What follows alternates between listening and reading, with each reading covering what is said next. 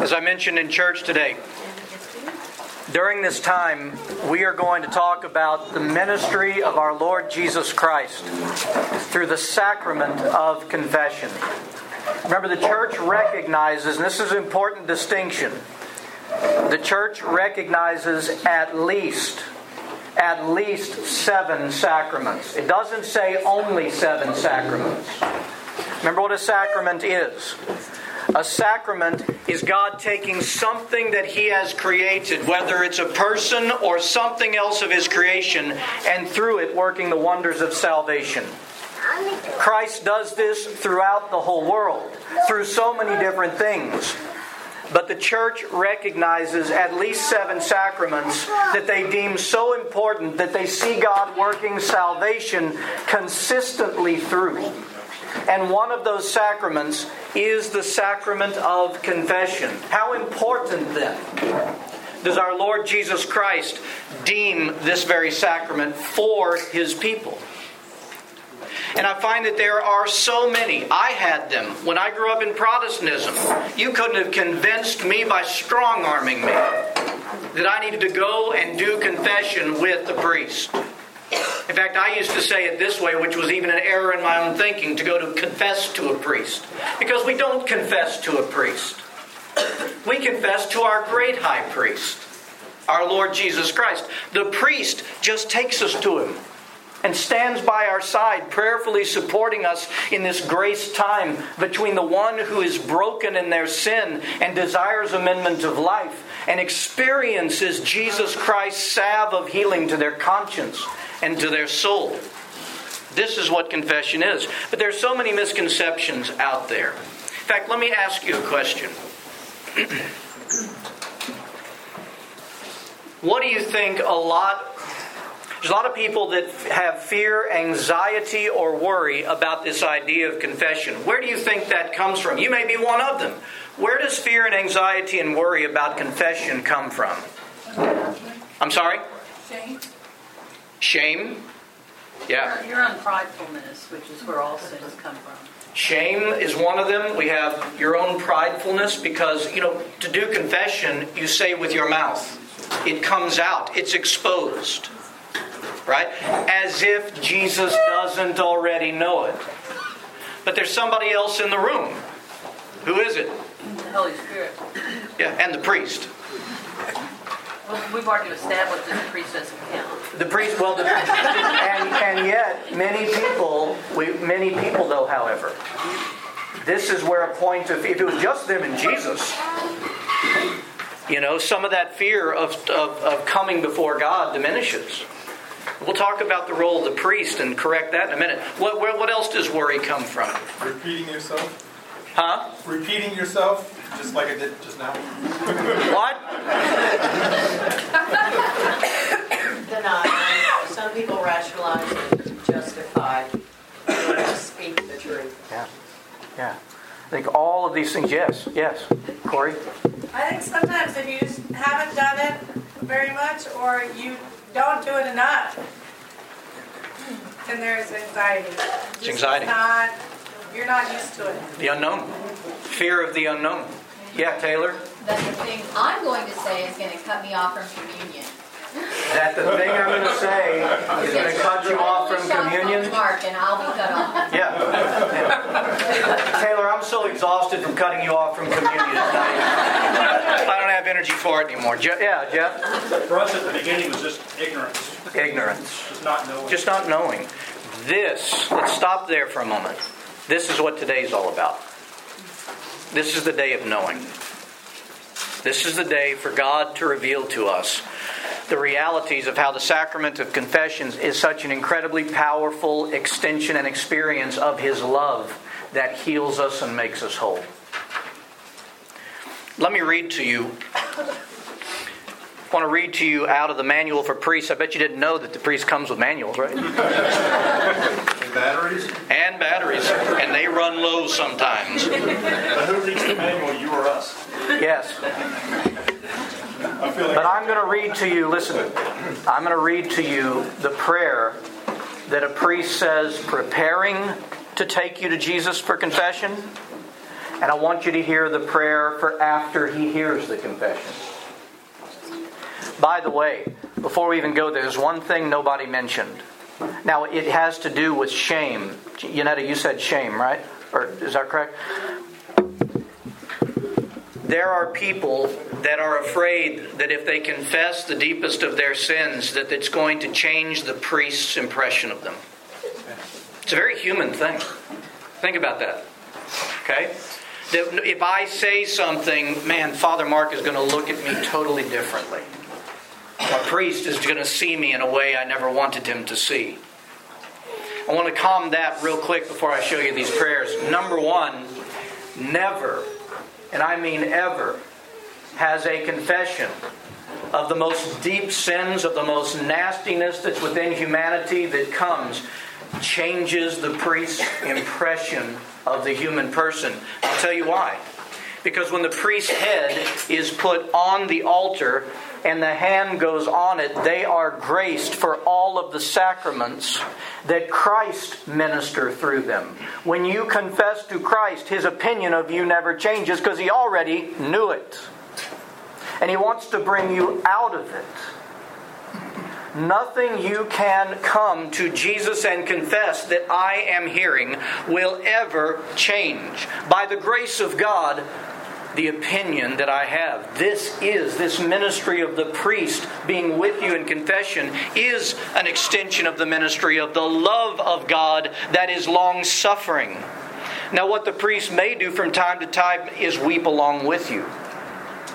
To grieve and ache with your grief and what these sins have done to you. But then the priest gets to see the joy of the release by the time we're done.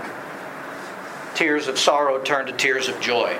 Here's the prayer, and this will tell you a little, a little bit about that. The prayer that a priest prays before hearing confession. O Lord Jesus Christ, who did say to thine apostles, Whosoever sins ye remit, they are remitted unto them, and whosoever sins ye retain, they are retained. Look mercifully upon me, thy servant. Enlighten my understanding. Give me a right judgment in all things Fill my heart with divine love. Grant me so to minister this thy gift of absolution, that the hearts of these thy children may be truly turned to thee, that together with them I may attain to everlasting life, who livest and reignest world without end. Amen. And then after hearing a confession, O Lord Jesus Christ, Son of the living God, accept this my ministry and service with that exceeding love wherewith thou didst absolve blessed Mary Magdalene and all sinners who fled unto thee. And whatsoever I have done carelessly or unworthily in the administration of this sacrament, do thou be pleased to supply and make satisfaction for by thyself. I commend to thy most loving heart all and each who have now confessed beseeching thee to keep them, to preserve them from backsliding, and after the trials of this life, to lead them to everlasting gladness with thee. Again, when the bishop puts is, is ordaining a priest, I love that last prayer because one of the ones that I just lost it when the bishop prayed this over me, having laid hands on me.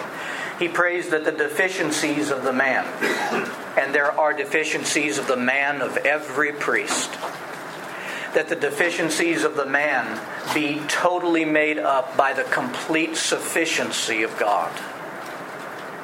And that just relaxes me into the role. I don't have to be perfect, I have to be available. And let God do what He's going to do in your life. There is a story in the scriptures in uh, the Gospel of St. John in chapter 8. Do you remember the story of the woman caught in adultery who was about to be stoned? I want to share this story with you because in this story, even though the woman did not actively confess, in this story is every ministry of Christ to all who come to confess completely.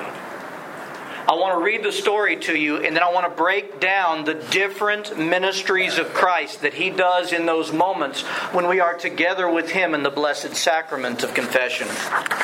First, the story. Now, early in the morning, Jesus came again into the temple, and the people came to him. And he sat down and taught them. Then the scribes and Pharisees brought to him a woman caught in adultery. And when they had set her in the midst, they said to him, Teacher, this woman was caught in adultery in the very act. Now Moses in the law commanded us that such should be stoned. What do you say?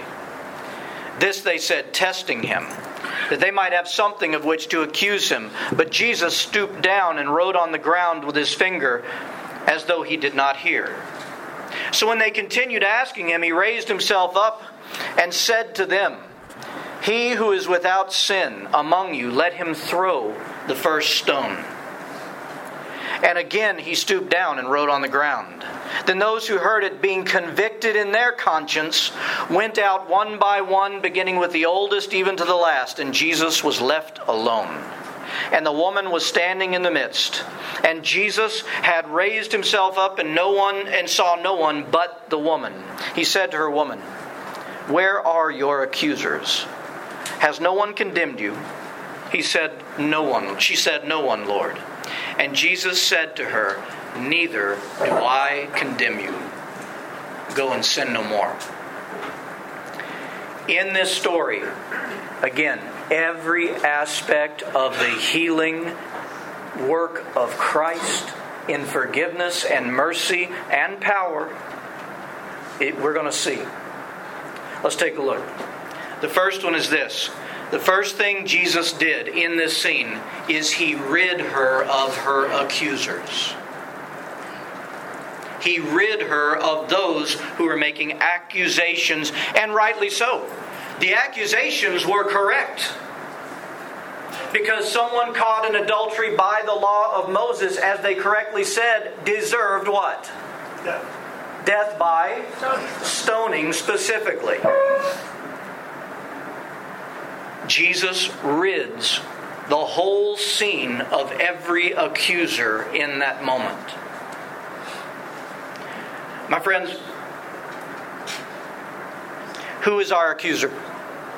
Satan. According to Scripture, who's our accuser? Satan. Satan is our accuser.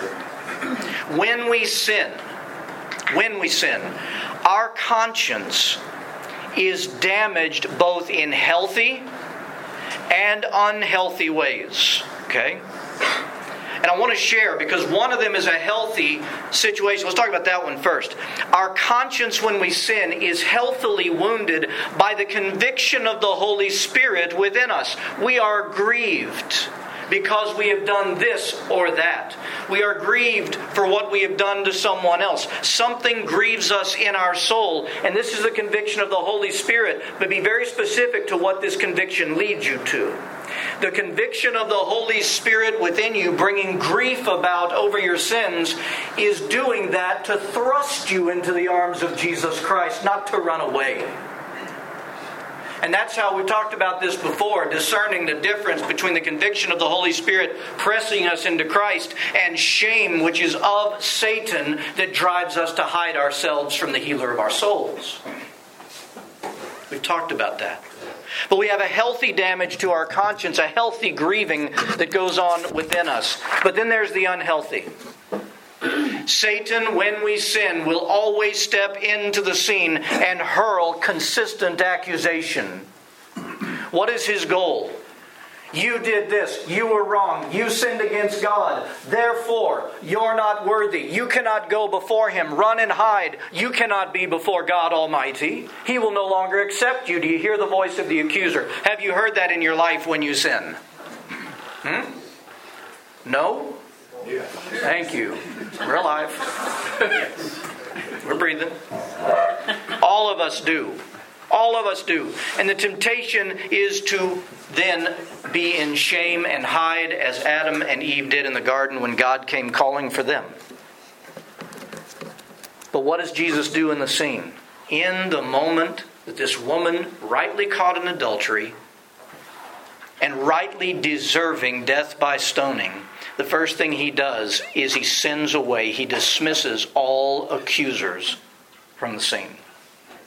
And when Jesus, in the sacrament of confession, dismisses the accuser, what he is doing is he is overpowering Satan and all those satanic thoughts that have gotten into you and bringing right peace and health to your conscience. You understand that? He casts away the accuser of us all. That sacrament is the blessing of God for that ministry. This is why He's given us the sacrament of confession, so that in those moments the accuser must be dismissed and our consciences start to find healing. This goes along with our Lord's role in something it says in uh, the revelation given to St. John in chapter 12. It says, Then I heard a loud voice saying in heaven, now salvation and strength and the kingdom of God and the power of his Christ have come. For the accuser of our brethren, who accused them before God day and night, has been cast down. When we step into the sacrament of confession, you can anticipate God doing this for you putting away the constant accusation that you have been giving into, listening to Satan, so that he can go further into the healing process and salvation process within your life. And Jesus asked the woman, Where are your accusers when he was with her? Alone. Alone. Just the two of them. Where are your accusers? The woman turns around, and for the first time she turned around because she was scared to death the first stone was about to hit her. And you could just see her turn around, kind of wincing, and all of a sudden, nobody's there. You, do you think she sensed any kind of relief at this? That nobody who was going to kill her and do harm to her is there anymore? There's relief. There's relief. Marilyn, did you have something? Yeah. Okay. Uh, at the time that that happened, did her accusers know that they were filled with Satan's ways? Hmm. First of all, hold up. Let's back up one second. They were speaking truth. Okay? They were doing exactly what they had always been called to do by the law of Moses. Okay? However, remember what Jesus said about the scribes and Pharisees you do all the stuff, but you don't know me. Right. You go through the motions, but you don't have my heart. That's more the scene of these people. And what happens is, and the church fathers talk about this, you know where it says Jesus was writing in the sand? There are many church fathers that say he was writing their sins in it. So that we, with that, that way, you can see the tithe. And when he says, He who is without sin, cast the first stone. And they're like, That's me.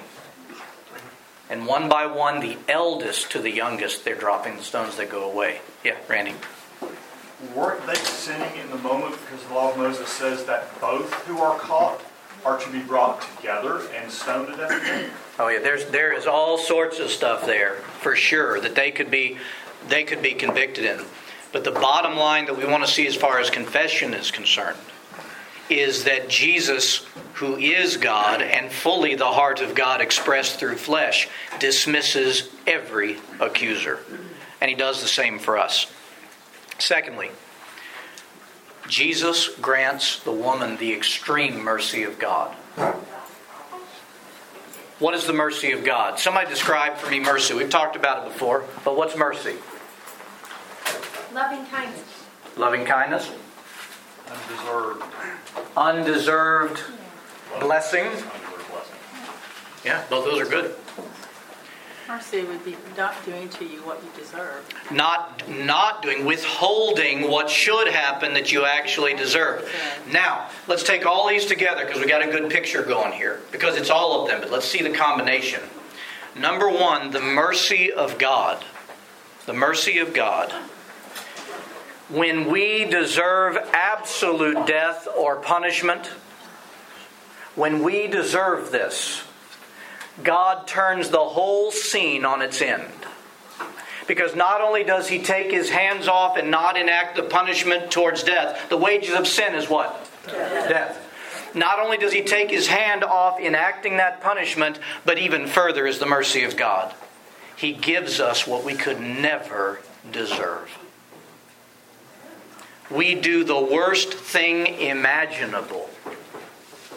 And he takes it, and rather than letting it count as death, he turns it like a sock right side in.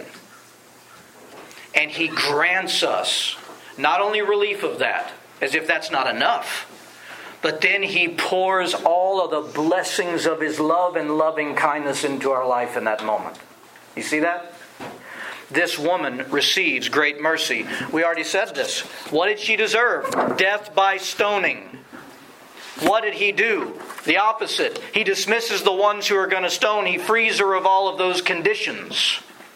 And now she's just left with him, where he's going to pour more into her life because the next thing that she receives is the pardon. The forgiveness of her sins is granted. And what does Scripture tell us? That Christ does with our sins when he forgives. It says he casts them as far as the east is from the west, but more. What? Remembering them not. He, when he forgives, that sin once committed, though we might have a memory, the sin once committed is not in the memory of God at all. And that's an amazing thought. Yes. This is her home. But does her husband know she's done this? And if so, where's Okay, she hold- going? Let's stay on the confession thing, shall we? This is we're not going to go into all that. Another kind of accuser. Another kind of accuser, exactly. Exactly. And I didn't know what to do. But he does this for this woman. He forgives her sins. And in the sacrament of confession, not only is our accuser dismissed from us, and we're relieved from that constant accusation, we are granted the forgiveness of sins to where God already knew it, but he takes it and he casts it as far as the east is from the west with no trace of it in his eternal mind. That's an amazing thought. Thirdly, or fourthly, he grants her not only a clean slate, but he calls her to a new life, the abundant life. As Jesus would say after he forgives the sins of many all throughout the Gospels, what does he say so many times? Your sins are forgiven. No one will sin no more. Be transformed.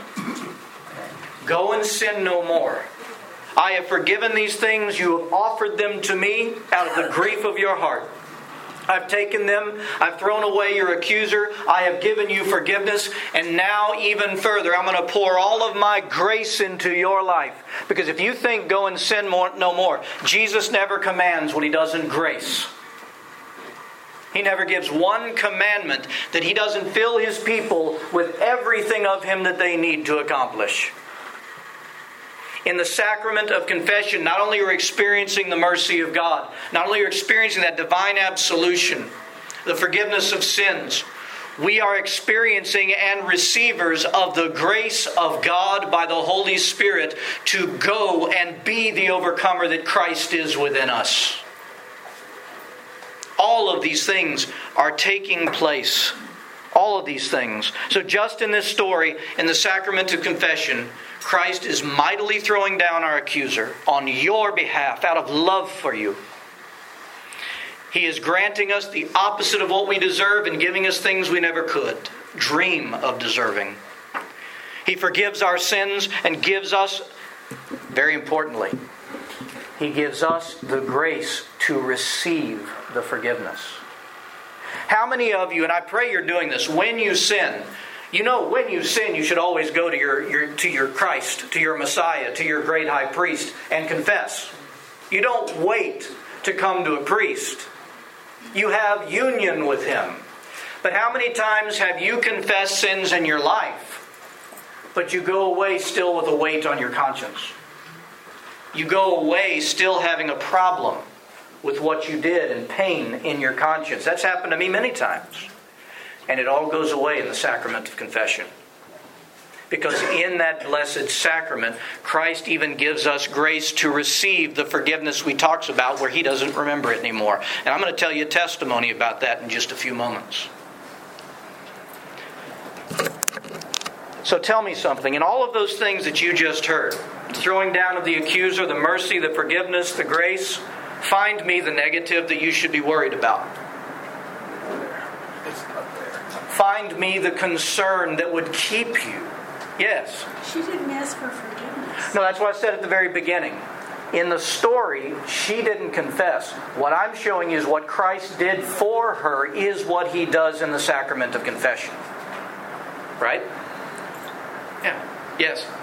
Okay, I'm going to be bold here. Be bold. Um, I need for you to explain to Lucy um, the difference between the Orthodox understanding of the sacrament of confession and the Roman Catholic, because for me, it's it's going to take a lot of convincing when I've had a lifetime of very bad experiences in confession mm-hmm. coming in from the Roman Catholic Church. So explain to Lucy. Okay, well, I'm going to explain to Lucy this. Not all Roman Catholics are poor confessors. Absolutely. And you know this, but I'm going to say I'm saying this because Yeah. you mentioned this. Um, the theology is a bit different in the approach to confession in Roman Orthodoxy. For one, um, and Chris, Chris, a number of you came from Roman Catholicism. Um, how many of you that were in Roman Catholicism remember a time, and I'm not sure, it seems like they're changing it back a little bit now, but there was a time where you confessed to a priest. You were face to face with a priest. Okay? Um, that idea was, was there. Uh, the idea in Rome of Christ in persona, meaning the priest is Christ in those moments, is a little bit different than Orthodox. And that's that came kind of in Vatican II when they even when they turned the altar so that now the priest faces everybody. Whereas you notice in Orthodoxy the priest does not do that. He only faces you when he addresses you. Because he's one of you leading you up to that altar. That's the scene. Well, let, let me just be more specific, because I can't give you all the ins and outs of Roman Catholicism, but I can tell you that the scene is this. In fact, Joshua, come up here with me. You're going to confess your sins in front of everybody. Come on. and now it's a party. All right. So, stand right here with me. So, if this is the icon of Christ, the posture of confession tells you everything about the priest's role and what's going on. Because what happens is, I'm going to take you and I'm going to bring you right before the icon of Christ, and you don't have to do this, but you know the kneeler, under the uh, rails there, and you will kneel before Christ if you can. If not, you'll stand. And what does the priest do? This. He comes alongside you. And the first thing the person does is ask for a blessing on this time, this sacrament.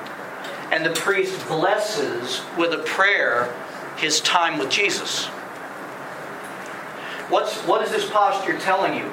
It's telling you that the role of the priest is to take the broken and wounded hearted to the healer. And it is my joy, you'll see why in a minute. It is my joy to bring every grieving heart and every grieving conscience to the one who is there to provide the salve for it all. So the priest's activity is blessing this time while you're confessing your sins to Jesus. I'm praying for you. Not out loud. But there's something else I'm doing. While you're talking to our Lord, I'm listening to Him to see if He would have anything that would be helpful to you for overcoming this, or for receiving the forgiveness, or for the further calming of your conscience. I minister with Christ to the penitent. It's Jesus that's doing everything. I just brought you to Him. Thank you. You're a wonderful example. does that does that help? That's, thank you. Yeah. Lucy's happy. Lucy, hey Lucy. All right, very good. Um, let me, for a moment.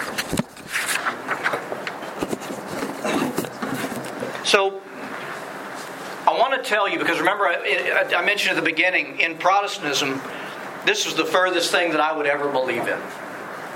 It's ridiculous. May I share with you how Jesus changed my mind as a Protestant?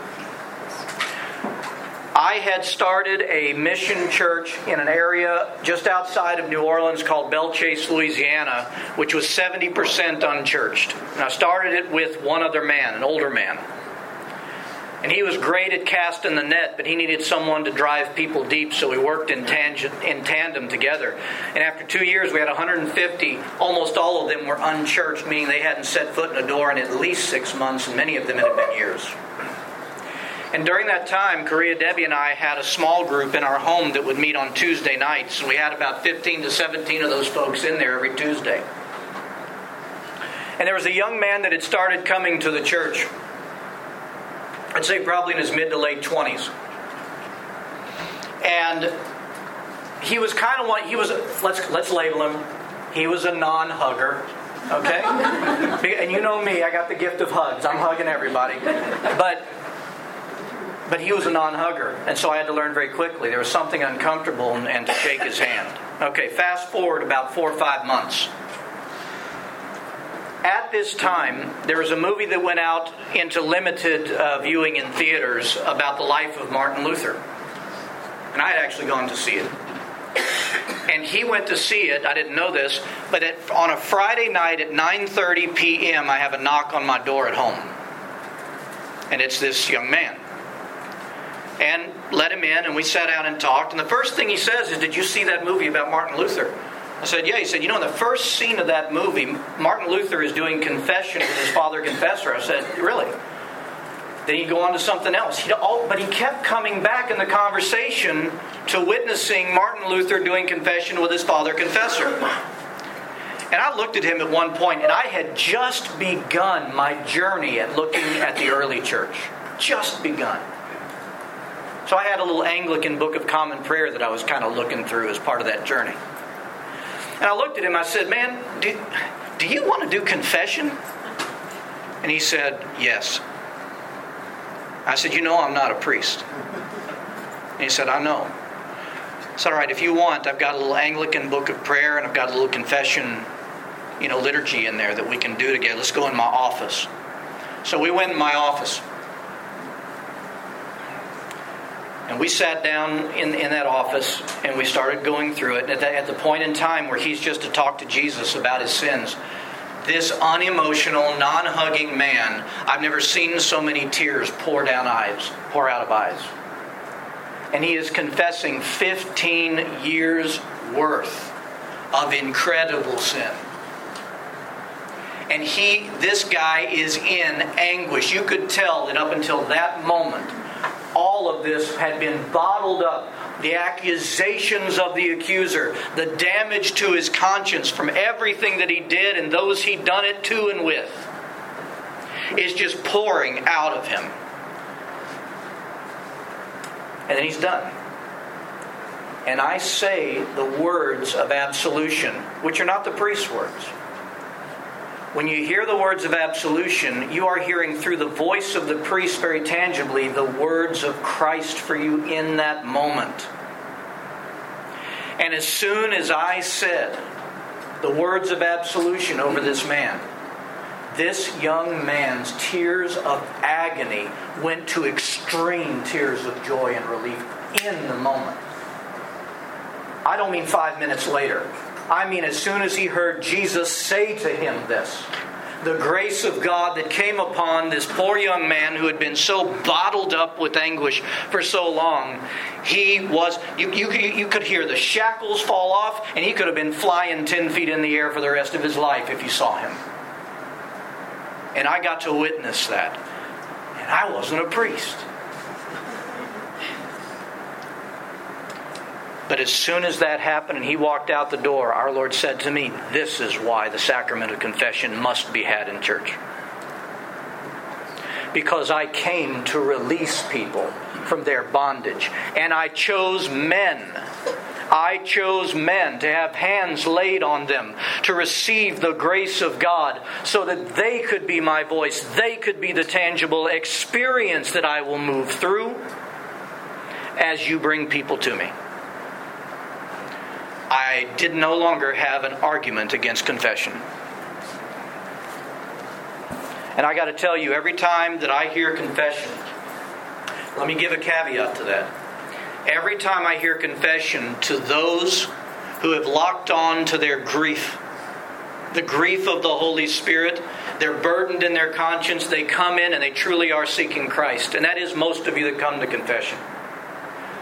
When I have seen Jesus do this same ministry, and it's not always that extreme. I'm telling you, sometimes I will see extreme ministries of Christ like that. Extreme mercy that just, you see a person evolve right before you. And it's one of the greatest joys. But I don't care whether it's that, because the same extreme divine mercy is touching everybody that comes to confess. And some people in their sin life, he brings along little by little because that's what they can handle. And yet he's freeing them all along. And others, he's demolishing whatever is standing in the way of their experience with him and experiencing the love of God and everything that he's come to grant us. Let me share with you one example. Now I'm going to say this. It is since I've been here, I will use no name, I will use no sin. Because one of the things you can trust is this doesn't get out on Facebook, people. I fear God too much. I fear God too much. And God forgive and have mercy upon those priests that have done opposite. I fear for them. There was a gentleman that came to do confession. And when he was in his early to late 20s, he had done something so disastrous in his own mind and heart that for every day for the next 30 years, he would constantly have the flashes of this event, what he did. And every year he was trying to live a life as a Christian to prove to Christ that I can overcome. The man was in bondage for 30 years, always with the remembrance of this sin. And he comes in, and we go through and we do confession. At the end, I say the words of absolution, I give him a few thoughts, and he goes on. Two weeks later, he comes into my office in tears. A man I have never seen cry and he comes in in tears and he sits down and he says, No matter how hard I try since I did confession, I can't even remember the details of what I did 30 years ago. What did Jesus do for him? Jesus gave him the gift of what God does with our sin. There was no way, and, God knew this, there was no way in this man's life that he could receive the forgiveness of God and be released from what he'd done. There was no way unless he could not remember it anymore. I say this to you Jesus Christ, through the sacrament of confession, if you come and bring your heart to him over and over again, if you come and do it, He will give you precisely what you need in that moment. No more, no less, and all of it perfect. This is the God who has come to release those in bondage. The sacrament of confession, I tell you this very honestly. And it's not like I play favorites because God knows serving Mass is such an honor and a joy before God on, on your behalf, but also to receive from Him myself. To be honest with you, the second greatest joy I have being a priest is in the sacrament of confession. Because there's not a time that I see as tangibly Jesus ministering to his beloved and seeing them be transformed right in front of my eyes. There is no greater joy for me because of what he does. Now, let me open this up for just a moment. There are a number of you, in fact, many of you in this room have done confession since I've been here. I'm wondering if there would be anyone willing to talk about their discomfort before going to confession for the first time and how God did away with that by what He did for them. And I don't mean talking about your sins, you don't have to talk about that. But is there anyone willing to testify to the very things that I'm talking about? Taylor? As I kind of shared earlier, um, I really had just worked up because the first confession I came to, of course, I come from Protestantism as well, and basically kind of being at church. So I was like, all right, let's do our lifetime of total sins in one go. That sounds easy. So It only took three days. It only took three days. I'll do three days. Um, and, and really just thinking, okay, you know, I'm, I'm, how detailed do I have to get? Like, how much am I going to say that Father Mark's going to be like, ooh, wow, okay, you know, and, and think differently of me? Or how much am I going to have to, you know, stand outside the building for a year before they'll let me back in? You know, I don't know. And I, I make jokes about it now, but it felt incredibly real in that moment, writing down all these things, knowing that I need to be obedient and I need to, you know, let the Lord help me let these go. But to say them out loud, is that really going to go okay? And then after, after just receiving um, scripture that the Lord had put on your heart and recording it on my phone, listening to it all the time at work, and just kind of watching it completely diminish and realizing that like the things that I had kept up since I was like seven or six years old, you know, for 20 years, being able to like let those go. Yeah. Yeah. Thank God. Jordan. Um, one of the things that I was most scared of was just having to come face to face with everything that I had done. Mm. And it kind of just being like, wow, I'm not as good as I always think I am. You know, I have um, Because you know, we all deal with pride in our own ways, but it, I was so scared to just come to like that reality, and also scared that I was gonna, you know, do confession and nothing was gonna change. I was Mm. still gonna feel awful Yeah. and nothing would be fixed. And thank God that is not what happened. Um, and after the first confession, I like things changed for the better, and I was way more comfortable with myself and Mhm. going to God anytime I sinned and immediately making it right, Mhm. and Good. not feeling that immense fear of oh, what is everybody else going to think about me because I know my God has forgiven me for all of these things. So I don't need Fantastic. to worry about it. Thank God. Thank you, Jordan.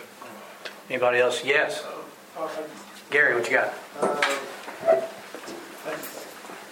don't know when they're talking to the the word pride, but like. A little louder, Gary. I'm trying to hear Oh, you. Okay, um, when you mentioned about pride, I mean, I just want to ask from your experience, and, uh, seeing everyone's confession, what do you think is the, is the greater, greater spiritual enemies to those that go to confession? Yeah, um, the- do you hear people come back and say that they have a problem believing, like afterwards, like unbelief, you know? Or do you see they'll have problems with pride? Do you see, I guess I'll speak of myself, Yeah. you know? There you like, You know, Adam, in the garden, you know, there's the woman that you gave me, or the parents you gave me that I with, or the things I have here, that's why I said it. Or, or then even if I go to confession, I feel like even the unbelief, you know, like they can still kill and destroy. You know, he, God didn't forgive you, God can't The accusations. The. The constant accusation. Yeah. Yeah. Do you notice uh, that, or? Oh, I see it all. Every one of you is such a beloved, blessed individual before Christ. Every one of you has different chinks in your spiritual armor, in your emotional makeup. All of you have different emotional baggage from different wounds that have occurred all through your life. I don't even want to hone in on that. I'm going to tell you why. Because the call wouldn't change. Come to me, all you who are weary and heavy laden, and I'll give you rest for your souls. So I don't care whether it's pride, unbelief. Hey, we're all struggling in all of that in different ways.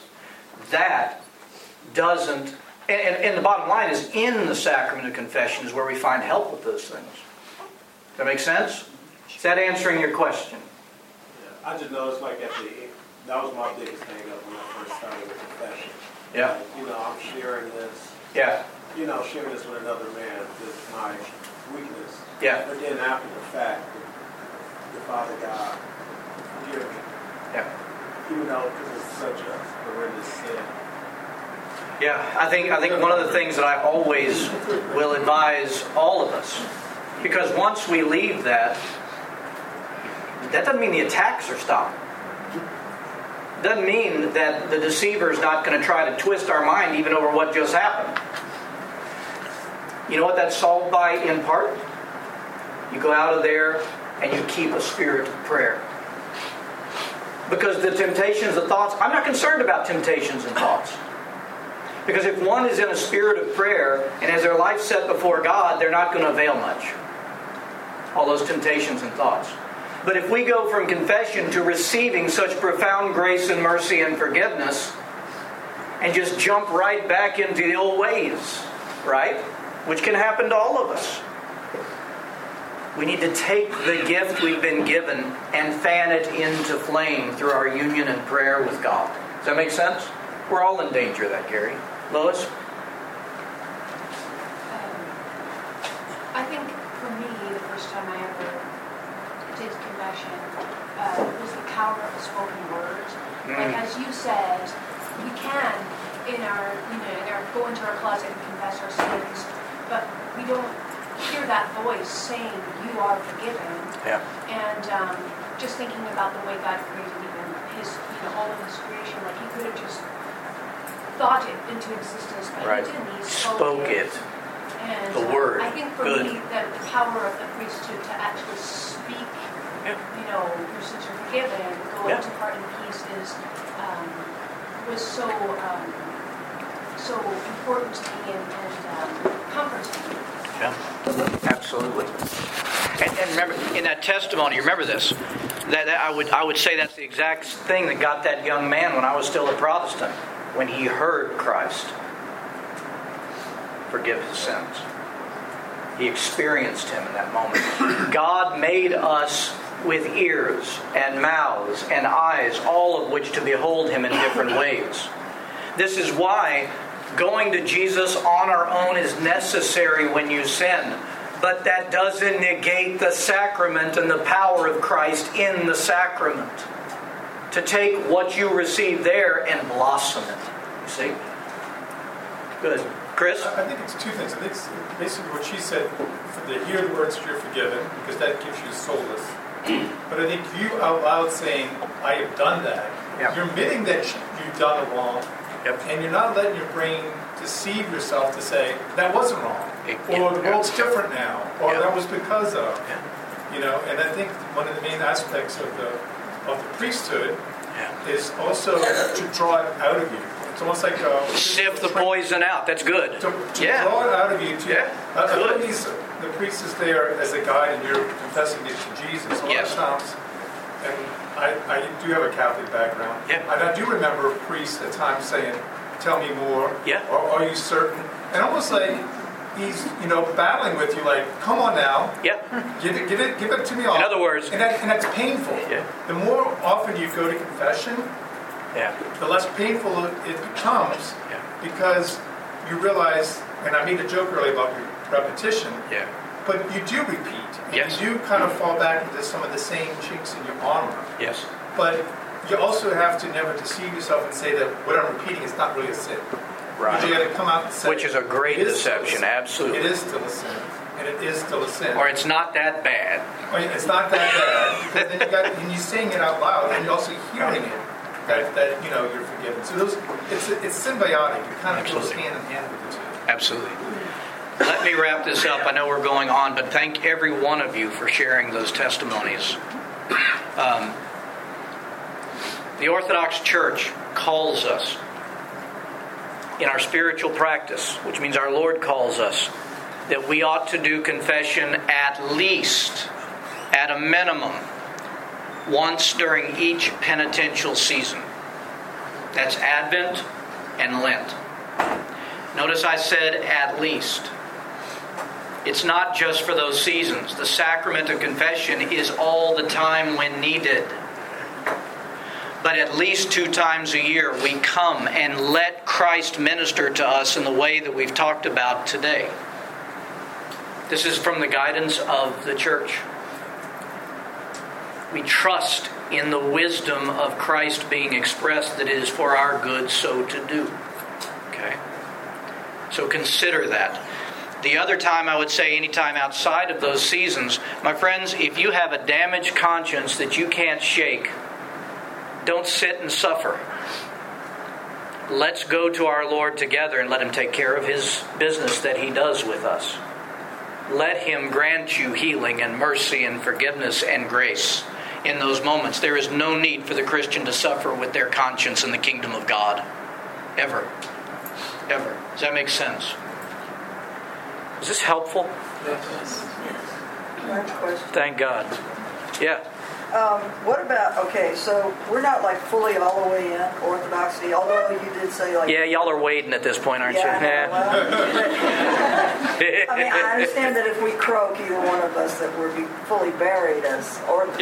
Yeah. okay? Yeah, absolutely. That's nice to know, you know? But in the It's in the contract. do I- Yeah, the contract. So, so do we wait until after Pascha when we're fully Thank you for thank you for asking. Or, or do we? Perfect question. Yeah, participate in sacrament. All catechumens who are to be baptized and or chrismated, I will hear their confession before that time.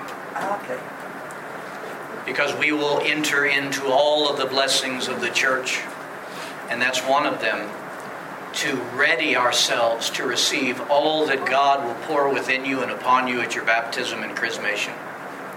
And so, what I would suggest, the church suggests that catechumens um, have their confessions heard towards the end, not all necessarily in the last week or anything like that, but towards the end of that journey, getting closer to, as close as we can to the time of, uh, of the chrismation and baptism, so it all kind of flows, you know, together. Um, this, and now let's talk about when to do confession. Throughout Lent, number one, you call me and we set up a time. All right? And I can set up a time any time. Now, one of the things I will not do, so I'll schedule it this way. I will never hear the confession of a woman alone in this church. Someone else will be nearby. That'll never happen. And that's for the comfort of the woman. And God knows in this day and time, all it takes is one word, and a priest is no longer a priest. So I, have to do it that way. And, and I would do it that way anyway. Anyway. Um, so What does that mean? That, that means that that means Laura, for you, like if you want to do confession, I would never do it here if there's nobody else here with you. Uh, like in the narthex. No Yeah, yeah, yeah. Somebody else, not not not next to you. Sorry, somebody in the narthex or just outside the building. Oh, You know, in other words, present on this with a video camera. And and listen, Laura, Laura, put this mic on you. We can register everything. No, but the bottom line, the bottom line is number one, it's inappropriate for, for me to be alone with a woman. Uh, period. I'm, I'm a married man, and, and so on, and that's just the way we'll play it. Um, but this has never been a problem. I always schedule things around where that can happen. Um, I schedule times before and after Vespers uh, and stations of the cross. There's so many times we can do it, but you need to contact me and we set up a time to do so. Okay? Um, and for all the catechumens who may still be struggling with the idea or wanting to know more about how to prepare, um, I want you to get in touch with me and talk to me. Um, and if you, again, if you're still struggling with a little bit of discomfort, I don't want you uncomfortable, and I can help that. Come and talk to me, and we'll prepare even and take our time preparing for that first confession. There's like some prayer preparations and questions. There are there there are Send those out to yeah yeah. I'll tell you what, I will find one and do that because there are a number of different ways, and you can find them in, in some of the prayer books that you have. Jeff, yeah. The little red prayer book? Yeah. That's a great book, and it prepares you for confession. Yeah, the St. Aidan's that will only print it up. That has them too, the non-St. Anthony's little red. All the prayer books, all the Western Rite prayer books have different ways you can prepare. There are some people that use the law, the law of God, the Ten Commandments. to prepare. There are people that use the Beatitudes from the Holy Scriptures to prepare. But you know what? If I could take all of those means of, prep, of preparing for confession and roll it all into one, it would be the prayer of David the psalmist Search me, O Lord. See if there's any wicked way in me. Allowing the Holy Spirit. Now, now, you and I know darn well the big ones that we have trouble with. It's right in our face and it's on our conscience. But to prepare for confession, it's allowing the Holy Spirit to bring up within us those things that He wants to take and heal that are damaging to our souls. So, any of those types of things. But I'd be glad to email out something. I'll, I'll find something. Okay? Let's stand.